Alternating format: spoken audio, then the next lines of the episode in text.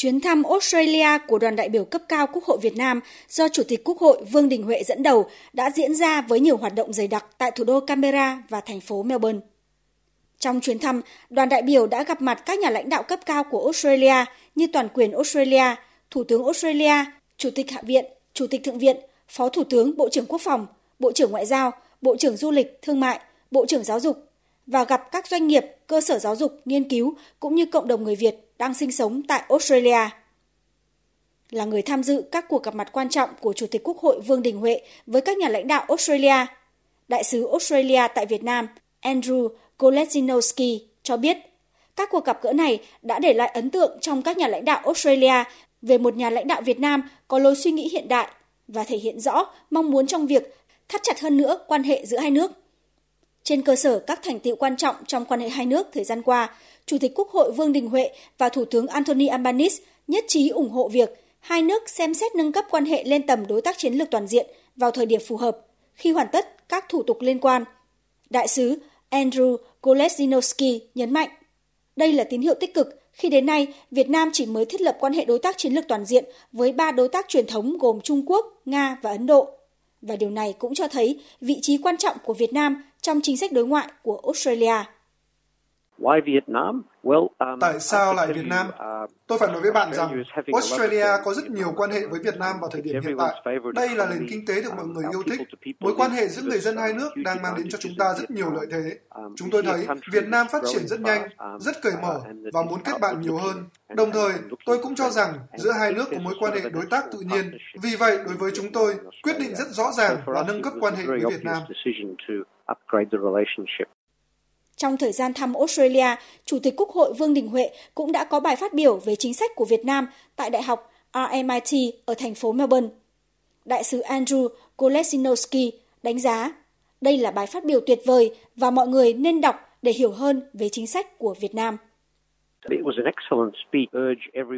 Bài phát biểu đã đề cập chính sách đối ngoại của Việt Nam, đặc biệt là chính sách đối với khu vực. Trong đó, Chủ tịch Quốc hội Vương Đình Huệ đã nêu ra quan điểm cho rằng cả Australia và Việt Nam đều có quan điểm giống nhau về cách vận hành của khu vực, một cách hòa bình, thịnh vượng, một khu vực được điều hành bởi những quy định pháp luật. Trong bài phát biểu, Chủ tịch Quốc hội Vương Đình Huệ cũng nêu bật sự phát triển nhanh chóng trong quan hệ kinh tế thương mại giữa hai nước – và bày tỏ mong muốn hai nước cần nỗ lực hơn nữa để thúc đẩy đầu tư giữa hai bên. Chủ tịch Quốc hội Vương Đình Huệ là người đứng đầu cơ quan lập pháp của Việt Nam. Vì vậy, đại sứ Konlesinowski khẳng định, chuyến đi này cho thấy không chỉ quan hệ giữa chính phủ hai nước, mà quan hệ giữa hai quốc hội, hai chính đảng, giữa nhân dân hai nước đều đang được đẩy mạnh. Giáo sư Gordon Fleck thuộc trung tâm Perth US Asia có nhiều quan tâm nghiên cứu về chính sách đối ngoại của Việt Nam nhận định việc Quốc hội Việt Nam và Nghị viện Australia thắt chặt quan hệ là điều rất quan trọng,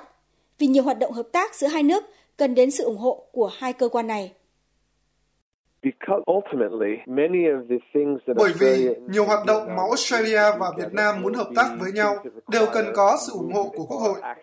Ví dụ, cả Việt Nam và Australia đều là thành viên của Hiệp định Đối tác Toàn diện và Tiến bộ Xuyên Thái Bình Dương CPTPP và hiệp định này đòi hỏi sự thông qua của Quốc hội. Về tương lai quan hệ hai nước cũng cần có sự ủng hộ của Quốc hội. Vì thế, Quốc hội hai nước có quan hệ chặt chẽ như thế này là điều rất tốt really good thing. Nghị sĩ Sharon Clayton, Phó Chủ tịch Hạ viện, Chủ tịch nhóm nghị sĩ hữu nghị Australia Việt Nam đã có dịp dùng bữa với Chủ tịch Quốc hội Vương Đình Huệ cho biết. Chủ tịch Quốc hội Vương Đình Huệ đã được đón tiếp nồng hậu tại Australia và chuyến thăm đã chuyển thông điệp rõ ràng về tương lai của mối quan hệ giữa hai nước. Um, Chuyến đi của Chủ tịch Quốc hội Vương Đình Huệ với tư cách là khách mời đầu tiên của Quốc hội Australia không chỉ cho thấy mối quan hệ sâu sắc giữa hai bên, mà còn thể hiện sự coi trọng của hai quốc gia trong việc đẩy mạnh hơn nữa quan hệ song phương. Australia và Việt Nam là những người bạn gần gũi và là đối tác chiến lược của nhau. Hiện nay, tại Quốc hội Australia đã có nhóm nghị sĩ hữu nghị Australia Việt Nam với 57 thành viên là đại diện ở tất cả các đảng lớn cũng như các bang và vùng lãnh thổ của Australia. Nghị sĩ Sharon Clayton cho biết, thực tế này thể hiện thiện trí trong việc thúc đẩy quan hệ với Việt Nam cũng như thúc đẩy sự kết nối giữa Nghị viện Australia với Quốc hội Việt Nam, giữa hai đất nước và người dân hai bên. Nghị sĩ Sharon Clayton cho biết, hiện tại đang có rất nhiều cơ hội để nhóm nghị sĩ hữu nghị Australia-Việt Nam chia sẻ những hiểu biết, kinh nghiệm và đảm bảo rằng chính phủ đáp ứng các nhu cầu của người dân trong việc thúc đẩy quan hệ với Việt Nam trong thời gian tới. Giáo sư Gordon Fleck cho biết, quan hệ giữa Australia và Việt Nam đã được cải thiện mạnh mẽ trong thập kỷ qua.